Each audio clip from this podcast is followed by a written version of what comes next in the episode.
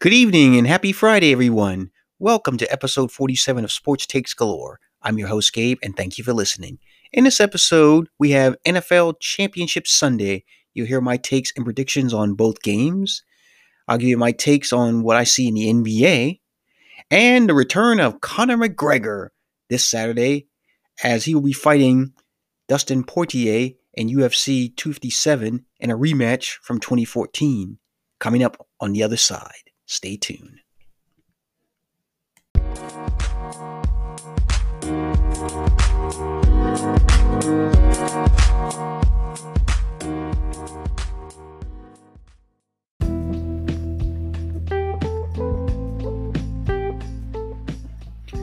Now, without further ado, let's get started. I'm going to start my opening take in the NFL. This Sunday is Championship Sunday, and the winner will represent the NFC and the AFC in Super Bowl 55 in two weeks. I'm going to start off with the first game, and that's the Tampa Bay Buccaneers will be going to Lambeau Field in the frozen tundra to take on the Packers. Of course, this is a rematch from this regular season game where Tampa Bay s- destroyed the Packers 38 to 10 in a game which the Packers led 10 to nothing and then Tampa Bay scored 38 unanswered points and never looked back. And Aaron Rodgers threw a couple of um, interceptions in that game, which of course turned the game around. But we're going to have another matchup of two future Hall of Famers going at it Tom Brady and Aaron Rodgers. Now, this matchup can go either way. I mean, any team can win this matchup. So I've been having a hard time picking a winner. I mean, both teams, of course, have the quarterback. Both teams have good running games. And both teams have some threats down the field. I mean, Michael Evans, you know, Gronk. Of course, unfortunately for Tampa, no Antonio Brown this Sunday as he's out with a knee injury. And it's going to be interesting to see what kind of plan the Tampa Bay Buccaneers defense have for Davante Adams. And as far as the defenses go, we all know the Packers are a little suspect. I mean, yeah, they played well last week, but that was Jared Goff. This is Tom Brady, the GOAT. So their defense is going to have to play lights out. They're going to have to get to Brady and knock him off his spot. Tampa Bay's defense has played well and is actually better than Green Bay's defense. It has shown times that it can be um, moved on. So they're going to have a tough task with Aaron Rodgers. So they're going to have to do what they did the first time. They're going to have to be able to get to him and get him off of his spot and force him into some turnovers. I think this game is going to come down to the defenses and the running game. Who can get the most stops and who can run the football effectively? You, we already know what Tom Brady and Aaron Rodgers are going to do. That's a given. But whoever is able to run the ball effectively, giving the t- giving their offenses a balanced attack, and what defense can get enough stops and win the turnover battle. It's hard to go against any of these quarterbacks. I mean, how can you go against Tom Brady? He's been there multiple times, you know, six times Super Bowl winner. And Aaron Rodgers, as Shannon Sharpe would call, the greatest throw of the football ever. I mean, but I believe this is Aaron Rodgers' best chance. I'm not going to say it's his last chance, but this could be his best chance. I mean, he's got it all set up for him.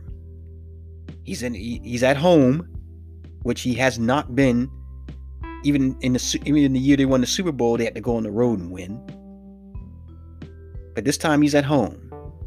It wasn't like last year when my 49ers um, ran all over them.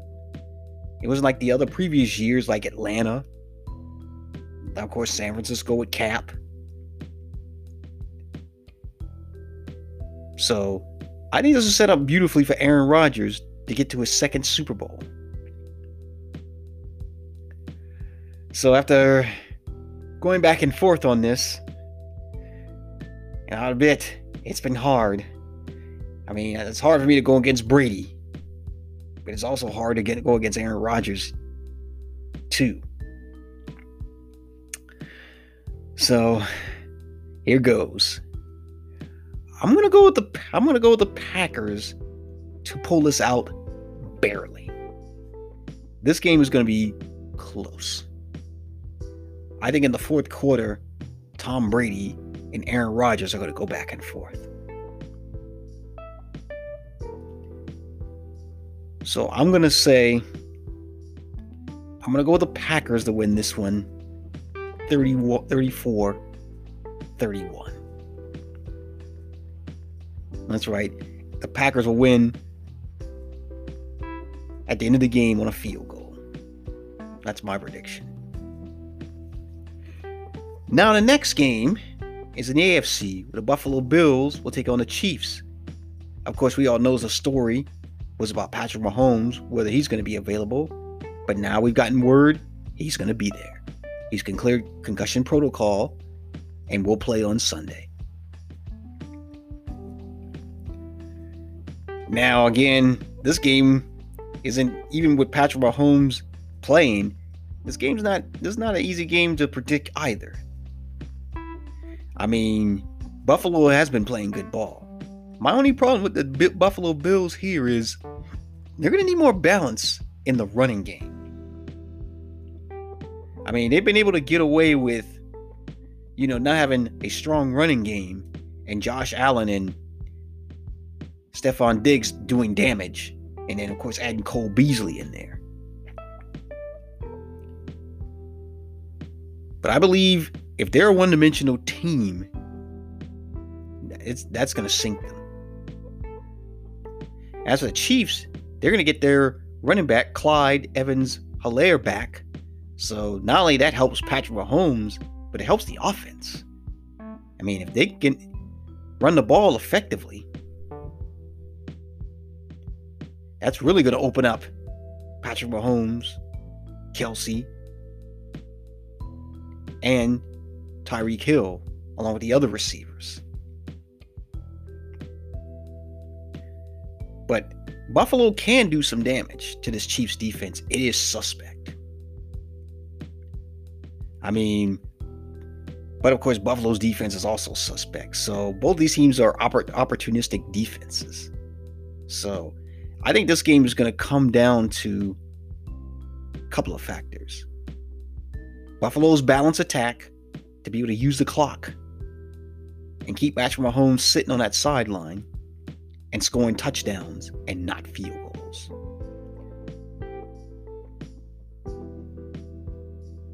So I'm gonna go with I'm gonna go with Kansas City, and I think a, a high scoring affair as well. As I say, I don't trust none of these defenses, but I believe in the end, Patrick Mahomes and company are gonna take are gonna take this game late in the fourth quarter. So I'm going to go Chiefs 35, the Buffalo Bills 30.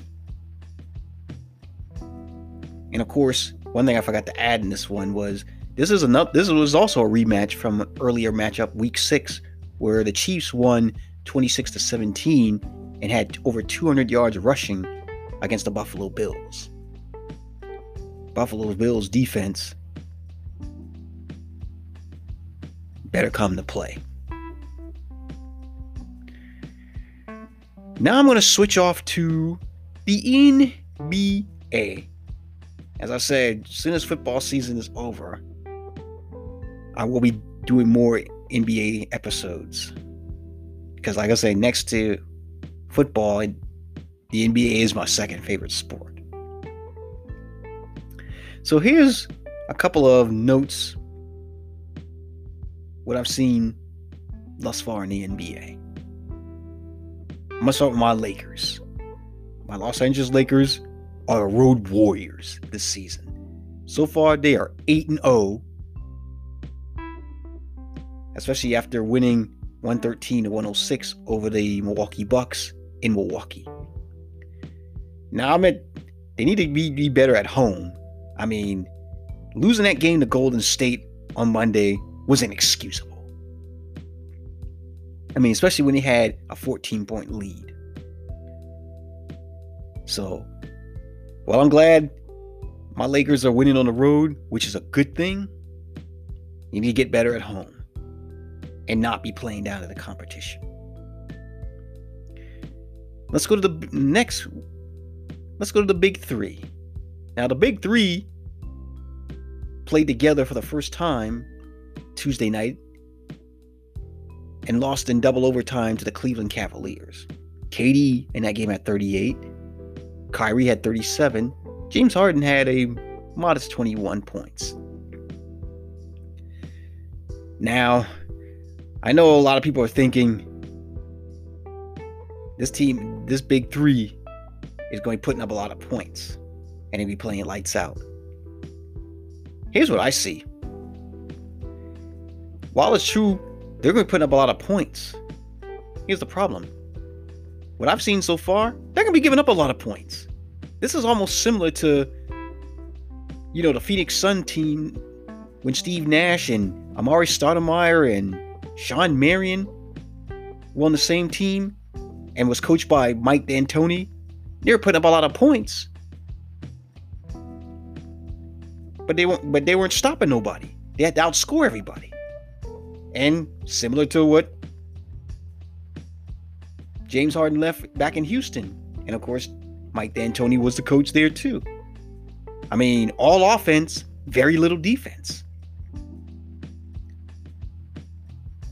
And yet, you had certain commentators and stuff like that thinking my Lakers are supposed to be scared of the Nets. all, all my Lakers would have to do is play sound defense and protect the rim and protect the um perimeter. So while I get while I, it's going to be exciting basketball to see Kyrie Irving, Kevin Durant, and James Harden play, they're not guaranteed to get to the finals because they run into a good defensive team that could that could um protect protect the perimeter and limit two of these three guys, they're to be out in the playoffs. So, another thing that that caught my eye in NBA last night was Draymond Green getting ejected last night. It was kind of weird the way he got ejected. Now, usually he get, I mean, most of the ejections he get in a technical fouls are justified. This one was like, huh? All he was doing was he was yelling at one of his own teammates. And I guess the officials thought he was yelling back at one of the Knicks players. Of course, at halftime, the officials admitted to Steve Kerr that they made a mistake. I'm just going to say this. Draymond Green, in my opinion, is the Rasheed Wallace of this era. Now, if any NBA fans don't know who Rasheed Wallace is, Rasheed Wallace was one of the best low post players in the NBA. The problem was, like Draymond Green, he always drew the eye of the referees for complaining a lot, and all, and got a lot of technical fouls and got ejected. These both these guys developed a reputation that they can't even look at the referee cross-eyed, or they would get teed up. And that's the reputation, reputation Draymond Green got. It's unfortunate that he got ejected last night, but let's let's be honest. He has a reputation, so he can't even he, he can't even say nothing, or he's gonna get teed up. Now, here's something that kind of caught my eye. At first, I, I, I saw it on Twitter through SportsCenter. They were saying that the New York Knicks was the number one defense in the NBA. I had to say, I had to look at that as like, you kidding me, right? So I had to, you know, go through ESPN.com and, you know, Google and, and and see if this is actually true. And it actually is true. They're number one in total defense. My Los Angeles Lakers is number two. And the fun and the thing about it is the Knicks are just a 500 team thus far. But I guess it may be a little bit of good news for Knicks fans. They're only 2.5 games out of first place in the Atlantic, which of course is led by the Philadelphia Sixers. Hmm. Now, could we be seeing a finally a turnaround for the New York Knicks? Are they finally going to reach back respectability? Well, I don't know if it'll happen this year, but we'll just wait and see.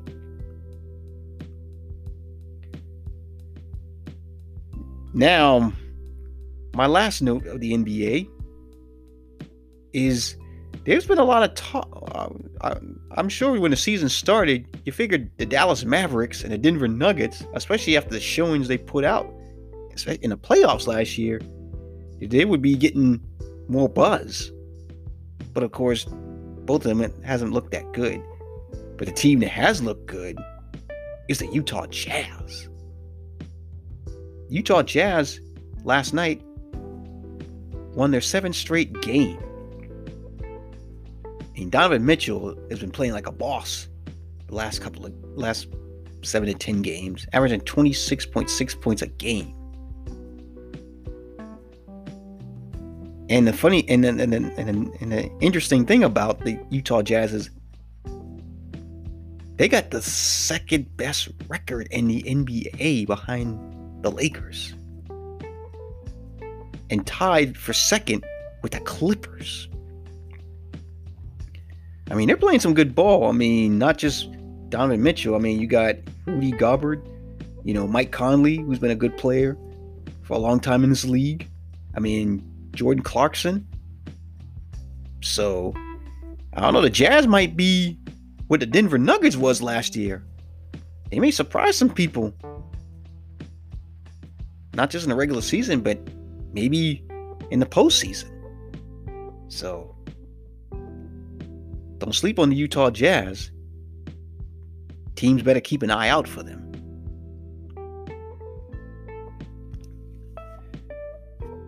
Now let's move on to UFC. As we know, this Saturday, the notorious one, Conor McGregor, returns to the octagon. He's going to be facing Dustin Poirier, a guy he fought back in 2014 at UFC 178.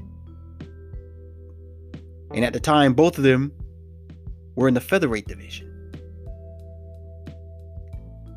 Conor McGregor won that fight in the first round. Basically, hit him hit, hit him behind the ear, started pounding him, and the fight had to be stopped. So Conor got the first round TKO. Now, Dustin Poirier, since that fight, has been on, on a tear for the most part. He, he's won 10 fights, and he won the interim lightweight title from Max Holloway in a bloody fight. I mean, he's just coming off a victory just recently. But the one thing both Poirier and McConnor have in, in common is that both guys lost the Khabib. Both lost them in the third round in the same fashion. Rear naked choke. Now, of course, Conor McGregor hopes that this fight will get him closer to a rematch with Khabib.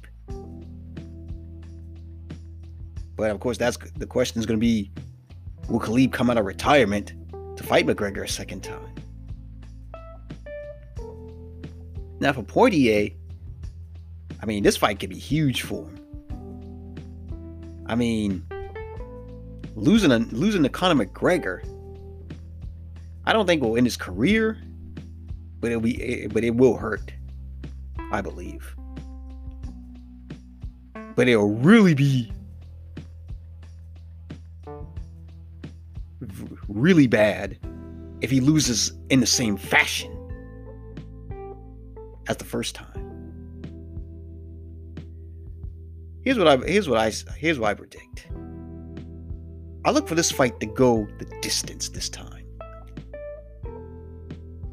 As we know, Dustin Poirier has won at least 10 out of his last seven, 11 fights. And remember, McGregor hasn't fought in some time. So he may be a little rusty.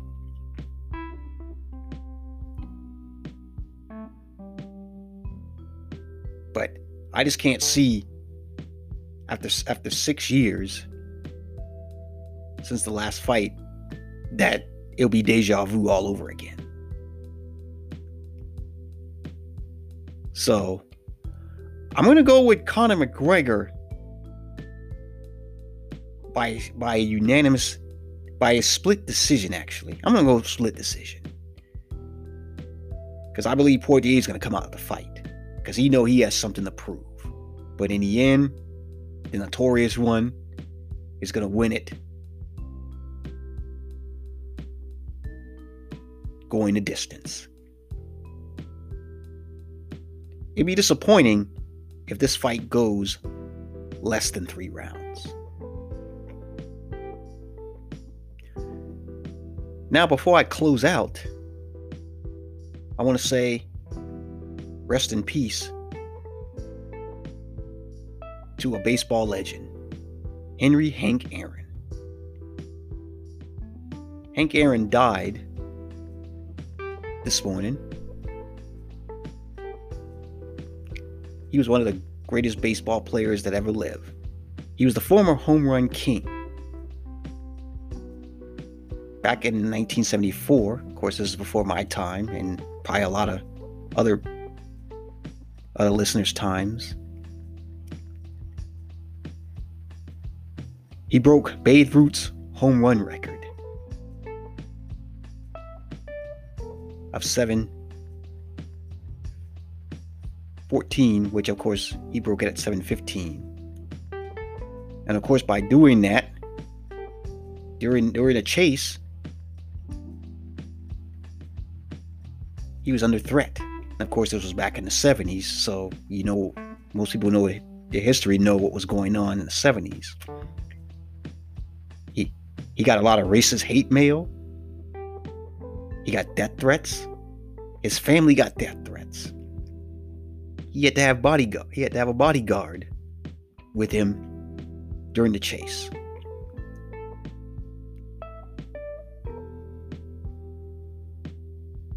But he said he did it because he wanted his children to see history.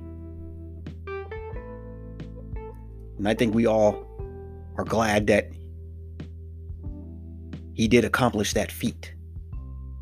And of course, most importantly, his family is alive. But he wasn't just a home run hitter.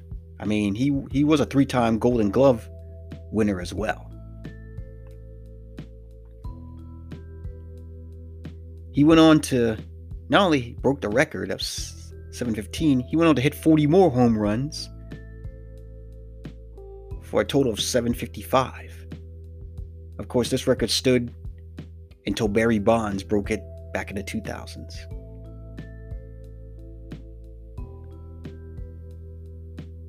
So I want to say my condolences to Hank Aaron, his family, and I just want to say, rest in peace, legend.